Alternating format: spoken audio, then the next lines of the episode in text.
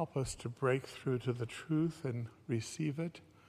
And may it embolden us to care for your world as you would have us to do through Christ our Lord.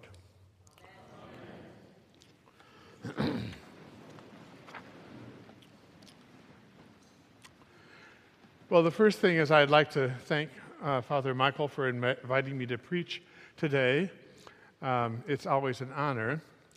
And you, you know, he is quite brave.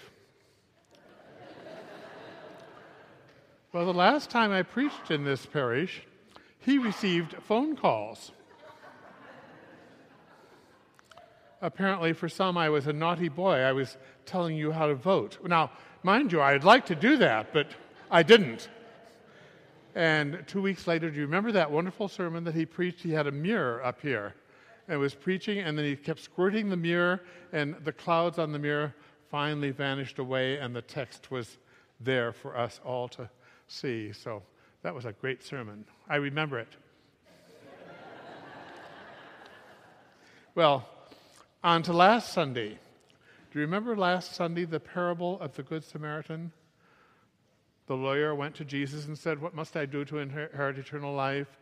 And then Jesus told him about a priest, a Levite, and a Samaritan who saw this person mangled on the road. I mean, he was just in bad shape. He had been beaten and robbed and left for half dead. And of course, the priest, being the uprighteous person that the priest was, walked by on the other side. And the Levite, that's you guys, did the same darn thing. And the Samaritan is the one who helped. And remember, Jesus says, now which one was neighbor to the guy in trouble? And the lawyer said, Well, of course, the Samaritan. And Jesus said, Go and. Aren't they good? yes.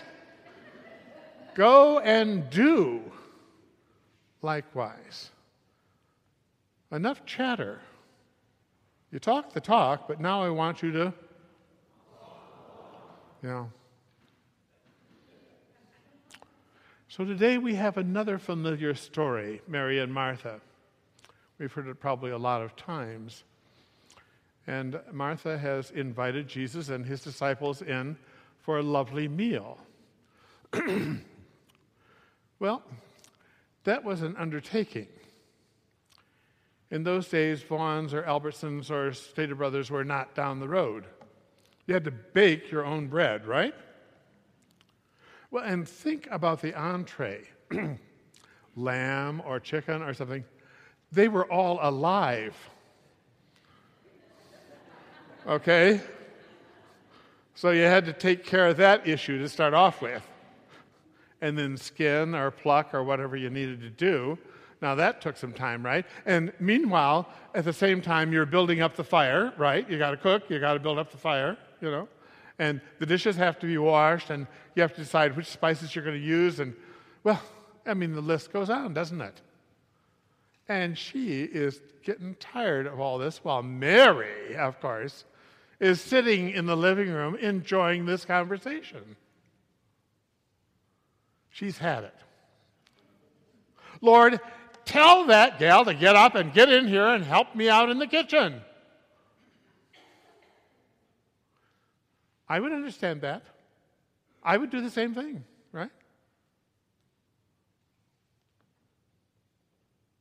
Well, Jesus, of course, said, just a minute, we'll all get up and help.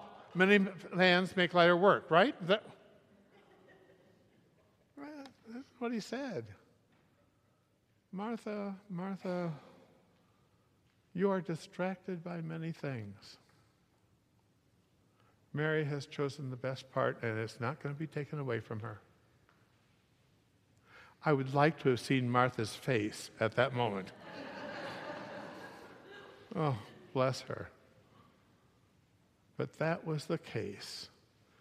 Jesus was there talking about the kingdom of God and the great banquet in heaven, and how we are called to enjoy that feast the holy feast of God, and Martha's talking about supper. Which is the better?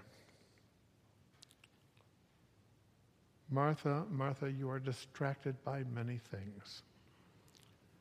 It is so, so easy to dis- get distracted. My friend Les has two daughters. He and his daughters were over for lunch yesterday. We were sitting on the patio having lunch, and the 14 year old is doing what?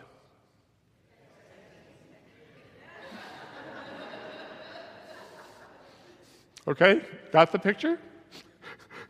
Dad and Isabella and I are having this lovely meal together, and Brooklyn is off in some other world, someplace, who knows. So easy for that to happen. How easy it is for us to answer the phone in the car with or without hands while we're driving. how easy it is for us to be distracted from what is primary at that moment in our lives. Amos this morning sort of talked about that a little bit. Do you remember? He said, you know, you're all worried about when's the new moon going to be over and when is the Sabbath going to be over because I want to make more. Money was the issue, wasn't it?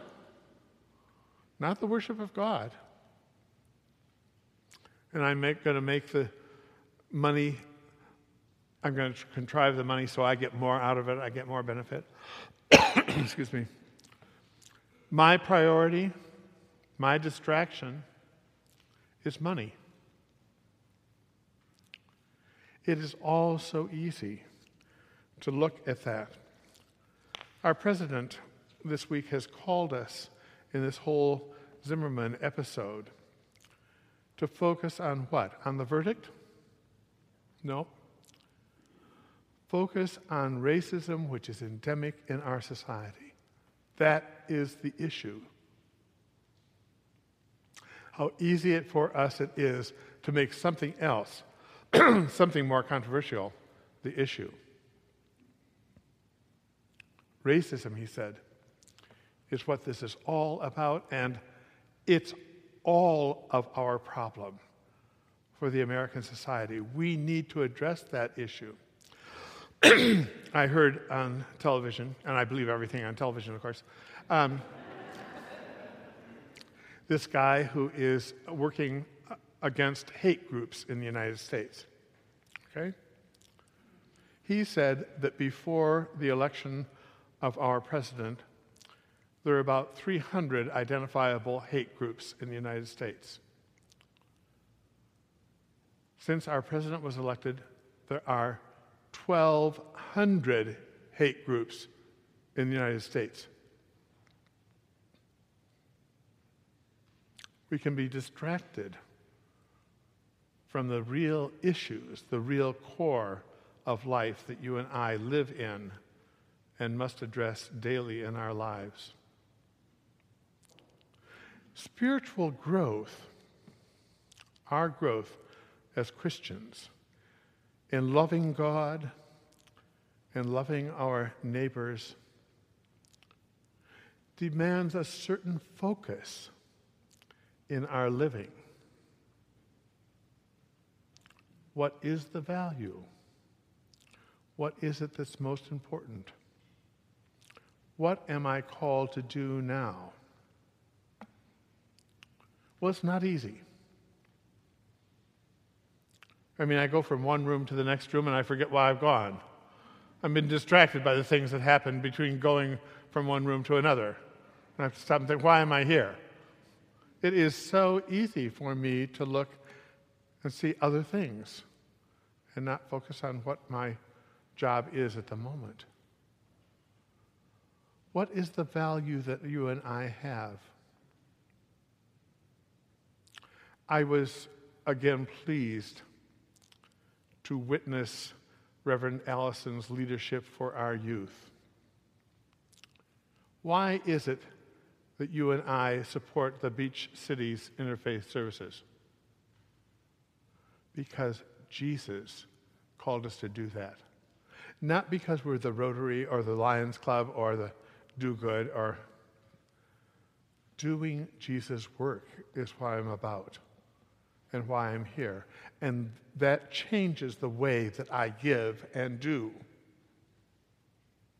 Go and do likewise, but remember why you are doing likewise. You and I are called to know and have in the front of our hearts and in the front of our minds the divine call to live the Christ life. We are called not to be distracted by side issues or other issues that can play into our minds. You and I are called to be the Christ person in that moment, casting all the other stuff away. Charles, Charles, you are distracted by many things.